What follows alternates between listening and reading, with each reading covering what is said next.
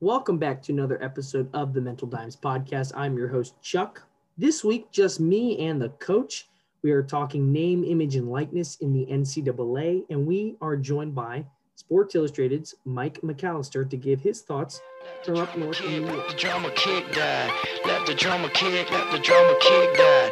Let the drama kick, let the drama kick die. Let the drama kick, let the drama kick die.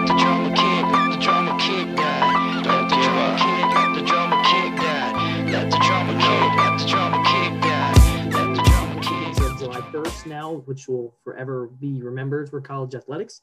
It is the name, image, and likeness, and how now players can be endorsed for such things. And so, just to start off, I know Coach and I both have our general feelings on the topic. I've been reading about it throughout the week, and ever since the Supreme Court came down with their decision in the Alston case, it has been kind of gearing up to today. And so, just to start off, what are your general thoughts? You know, kind of pros and really just pros and cons, because there are good things out of this, there are bad things out of this, and just who do you see benefiting, but just overall general feelings towards this whole change. It, it, I've I've always thought it seemed odd to me that you could have a um, accounting major, Mhm. we'll say, that happens to have a huge social media following, and he could be an influencer and push product on his social media pages and make money off of it. Hmm. If you're a, a basketball player, lacrosse player, baseball player, wrestler, whatever, at a college, and you have the same social media following, you can't. That always seemed odd to me. Now, so I, I think it's good that, that student athletes have the opportunity to do stuff like that. Like I was reading about, um, there's a pair of twins that play basketball um, for the women's program at Fresno State, I believe it is. And they have a TikTok account together that has 3.3 million followers. And so midnight hits and they immediately sign a deal with Boost Mobile and some nutrition company and whatever, right? So that they're going to make big money off of endorsements on their TikTok page.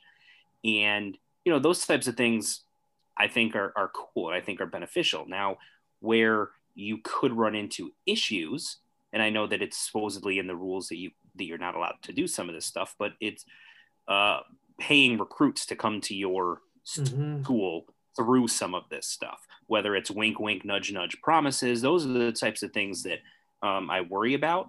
And I think that's an example of where the NCAA had a failure in all of this, which is they basically just kind of sat back and said, yeah, we know this is coming. Everyone's pushing this, but we're just going to sit here and pretend like it's never going to happen. And then when it does, and they lose Supreme Court cases, and it's basically like, all right, it's here. They basically say, we're going to leave it up to everyone else. Hmm. And so it's again the NCAA that's supposed to be running all of this is again saying, we take no responsibility for how all of this is going to work. So now you essentially have the wild, wild west out there. And again, I don't think it's a bad thing that athletes are able to profit off of their name, image, and likeness. I just think that there need to be some parameters, not only to protect um, schools, but also to protect the players themselves from being taken advantage of in certain situations. Um, and just to make sure, you know, everything's on the up and up and it doesn't um, further the gap between the haves and the have nots in college athletics. But it's, it's a good thing, I think, for the most part, but I think also is another example of the NCAA's failure at leadership and, and how they've handled this whole thing. I do have to give the NCAA credit, which I think they're far from doing the best thing that they could have. But you went into Wednesday with you only had a handful of states that were allowing students to be endorsed, and they do come out with these rules. They're very, very open ended. And it's kind of, it's just when you read, there's one rule, and I'll have to look it up while we're talking, but it's, it's the rule they don't, they don't directly tell universities they can't be involved but they kind of leave it up to universities say well you can't you can't advise. And honestly if i'm a student if i'm a university your goal should be to you want to advise them and just say hey look this is what you can do you obviously can't endorse certain products like alcohol and gambling and things like that but you want to be able to advise your student athlete and that's the type of thing that i could see as well West Virginia, they really know how to have their players make money. They know how to advise them. Unlike Cal Berkeley, can't handle it. They're not very good. And that could be a tactic that West Virginia could use and other schools like them that do well with the advising to bring people in to where they're not technically paying them, but in a way, they're paying them because, well, they help make the best deals for their student athletes.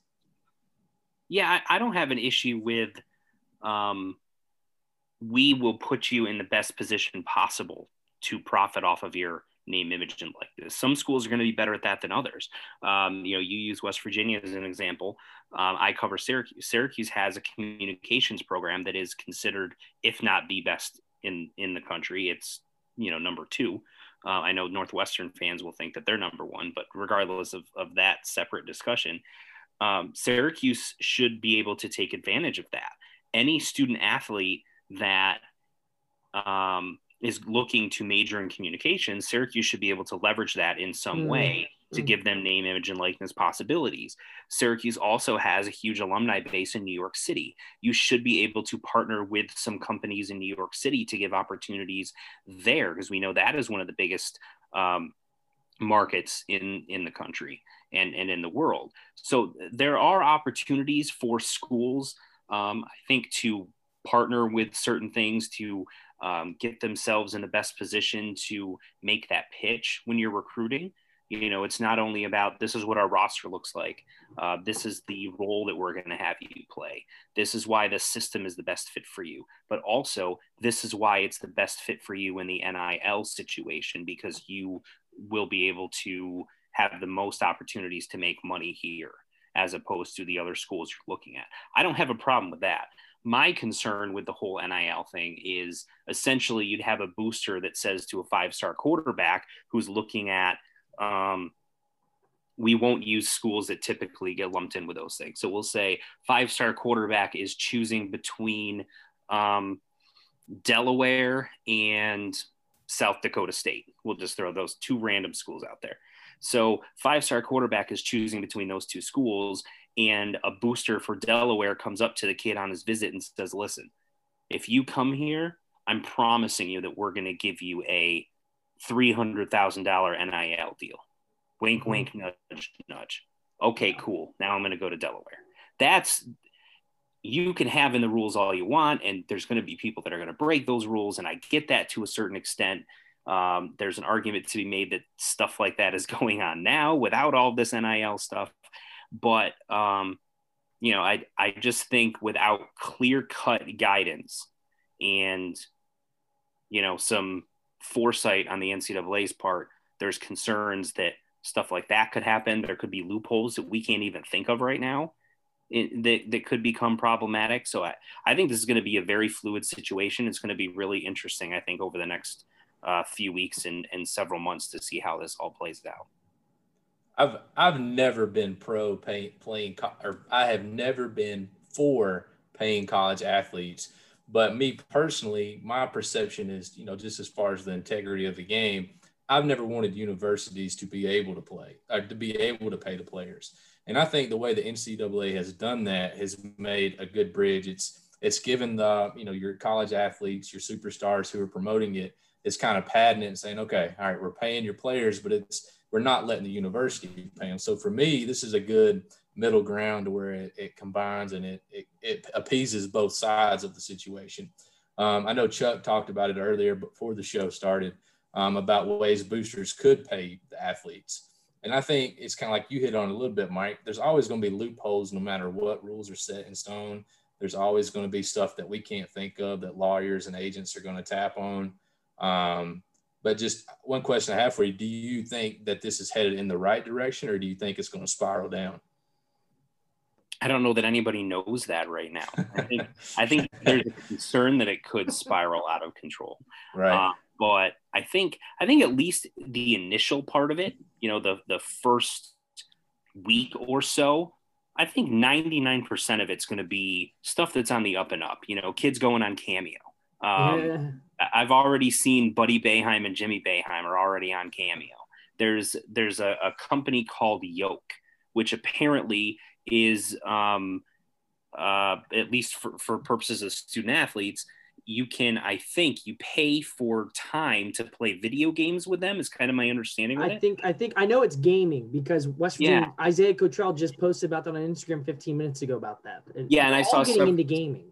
Right. And I saw several um, Syracuse football players do the same thing. They were posting about yoke. And so I think it's it's kind of taking the cameo idea but making it a little bit so instead of paying for them to send a video message to a family member, you're paying to maybe you play Madden against them, or maybe you play Call of Duty with them for an hour, or whatever the case is. Um, I think that's kind of the the theory behind it. So those types of things, you know, I, I think those are going to happen initially, um, and I think a lot of those things that happen are going to be on the up and up. They're going to be fine, you know, as the deal we mentioned with Boost Mobile with the the um, Fresno State women's basketball players, things like that, um, pushing product on social media influencers.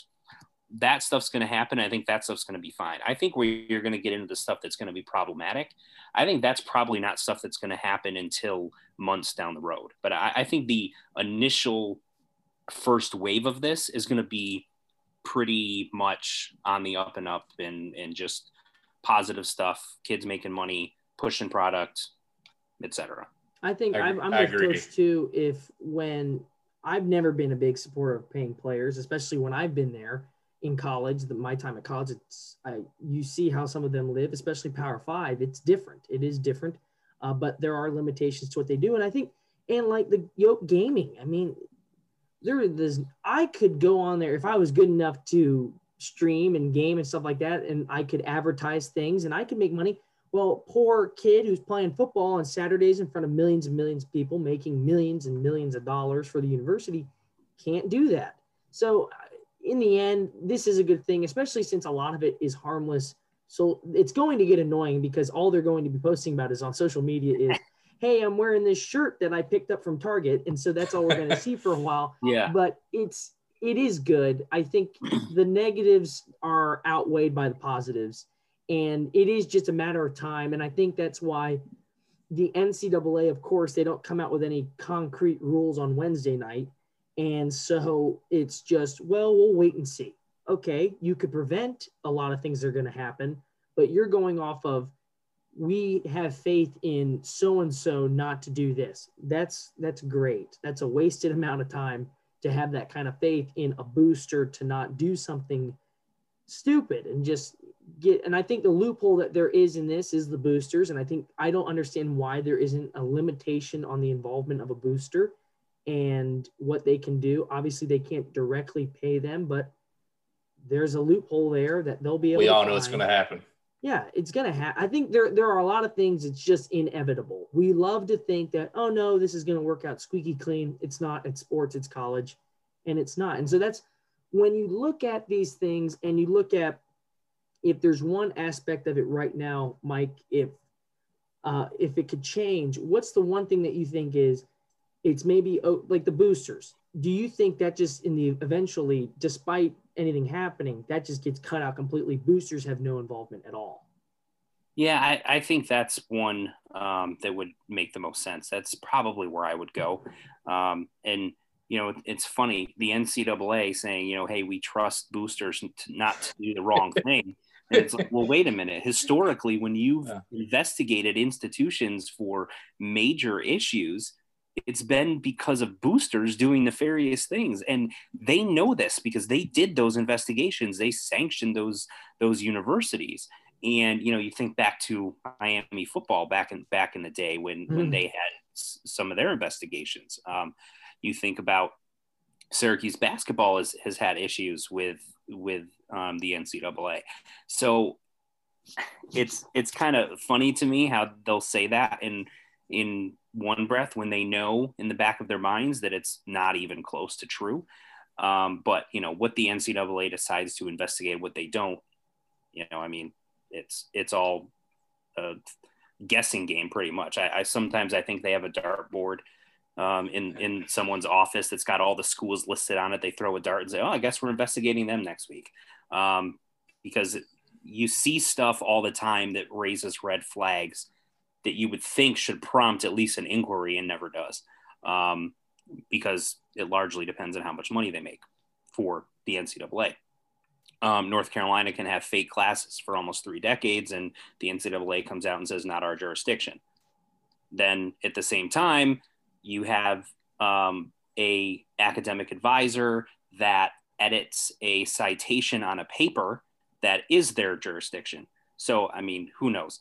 But you know, the, the NCAA isn't going to do anything that makes sense. I don't have confidence that they're going to. Um, but if if I was going to if I was running things and I was going to put a rule in place, yeah, the boosters would be where I'd start. I, I don't know that I would, at least initially, make it so that they didn't have any involvement, but I would I would put some sort of cap on it in terms of either a dollar amount or um, how many student athletes they can quote unquote endorse or whatever the case is. I think there needs to be some set of parameters around boosters' involvement in, in the NIL stuff. I feel like the only reason it's let alone is because they know it's going to happen. They know the boosters are going to get involved somehow, some way. So maybe if they allow it, they can might have more oversight than they might normally do, um, and maybe kind of patrol it a little bit better. But to me, it's almost just a silly rule to have because you know you know it's going to get abused by so many people. Yeah, and I think I think you're right, Behringer. I think it's just let it happen, and then you can say oh well they should have known better so now we're really going to hammer it down and then you're kind of locked up too much and then it just it then you think it's a little overboard uh, which of course is always our first thing that we want to think but another one that i thought was interesting and i know this was my first reaction wednesday when it came out with the rules that the ncaa, NCAA had announced for the first was the i thought oh now i can go to the bookstore and i can buy a jersey of whoever and I can wear that and they that pay, player can get that money. They still can't because the university can't pay them. So the university can't put that jersey out anymore. So this is a nice step. This is like the Supreme Court case a couple weeks ago, but this is again a nice step towards not the death of amateurism because now they're getting paid, but it is a nice step towards just in general college athletics getting representation for their players. So now you look at when do we start thinking about okay when do we now we really focus on can universities pay their players directly which in turn turns it just into another professional league almost yeah it's, uh, that's a whole new can of worms i think because you get into and I, and I know it's been discussed and there is it's not a payment per se but there is you know a per diem and, and an allowance that that athletes get um, from the universities to, to pay for you know ancillary expenses and such. But but they do get um, some form of, of payment um, even if it's not a you know salary per se um, currently. But to go beyond that and to start the, the problem is how do you tell you know the start are you going to do a salary structure similar to professional leagues where the better players get paid more. Um, and how do you then tell the soccer team you're not getting anything, but that football player is getting 100 grand a year? It, it sets up because all of these different um, sport programs are within the same university. It complicates it much more than a sports league like the NBA or the NFL because they only have to worry about you know their individual team if, if you're looking at I'm, I'm a philadelphia eagles fan if you're looking at the philadelphia eagles right they only have to worry about the salary cap and who they're paying on their team for their individual team. They don't have to worry about how much the minnesota vikings are paying their backup safety. They don't care. They're, they're worried about how much they're paying their guys. They also don't have to worry about how much the Philadelphia 76ers are paying their basketball players, how much the Philadelphia Phillies are paying their baseball players, um, how much the professional sports league in Philadelphia or professional soccer league uh, team in Philadelphia is paying their players. Uh, whereas with a university, all of that has to factor in, and you're going to have sports like volleyball, rowing, golf, uh, tennis, etc., where they aren't making the kind of money that football, basketball, you know, even some other sports like lacrosse and some other schools where baseball is is pretty popular. Um, they make decent money for the university. That's not going to be the case for some of those other programs. And so I think you set yourself up to, to be in a really bad spot where certain programs are going to be jealous of other programs. Um, and, and even within a football program, how much you paying the starting quarterback versus the punter. It's a, such a huge can of worms, in my opinion, that I think they need to really figure out this NIL stuff and see how it goes there for a while before they start trying to venture into direct payments to players. I think that would wreck the league. Yeah. There's just no so many things that could go wrong and just completely mess that up. it's like we said earlier, once you start paying players, you can't just cut it off. You know, if they ever did open up that worm, I mean, you can't just, all right, I'm gonna, we're going to quit paying these people three months into it. I think Chuck hit on that earlier. Same way with this NIL, you can't just stop it once you start it. And now so that, it's done. Right, right. And so that's that's to me. I hope they never it never comes to that point. Um, I hope this NIL thing works out and for the betterment, and I, I hope it pans out real well. I think the last thing I want to touch on is just I hope a lot of these players on the football team and the basketball team realize that I'm not going to be making thousands and thousands of dollars off of this just because it's here now. And I hope my worry is that it could cause rifts in the locker room because this player is making this amount of money, but we're on the same team. We're on the same. And I know you'd like them to think about it being professionals, but they're not. And so they might see it as just a difference. But my my bad, so and so has 14,000 social Instagram followers and I only have 4,000. So so and so is going to be able to charge 100 bucks per post and I can only charge 50 and so then my issue is could it cause rifts just because everyone thinks now, oh, I should be able to make thousands and thousands off of this, but they can't? Yeah, it can add frustration for sure. And an example that we discussed earlier, um, I know I brought it up a couple of times, but um, the the two girls for the Fresno State basketball team, um, I look at them and the fact that they've got 3.3 million uh, TikTok followers, and they sign contracts with major companies, they're going to be making, you know, decent money off of that with with the following they have on social media. Now they're going to be going into a locker room where, no offense to Fresno Fresno State women's basketball program, it is not a program that gets national recognition. It is not a program that's on television. They don't get exposure, and so you're now going to have two guards in that in that uh, locker room that are going to be making, you know, potentially thousands of dollars per month and if not at least hundreds of dollars per month. And you could have basically everyone else in that locker room making almost nothing from this.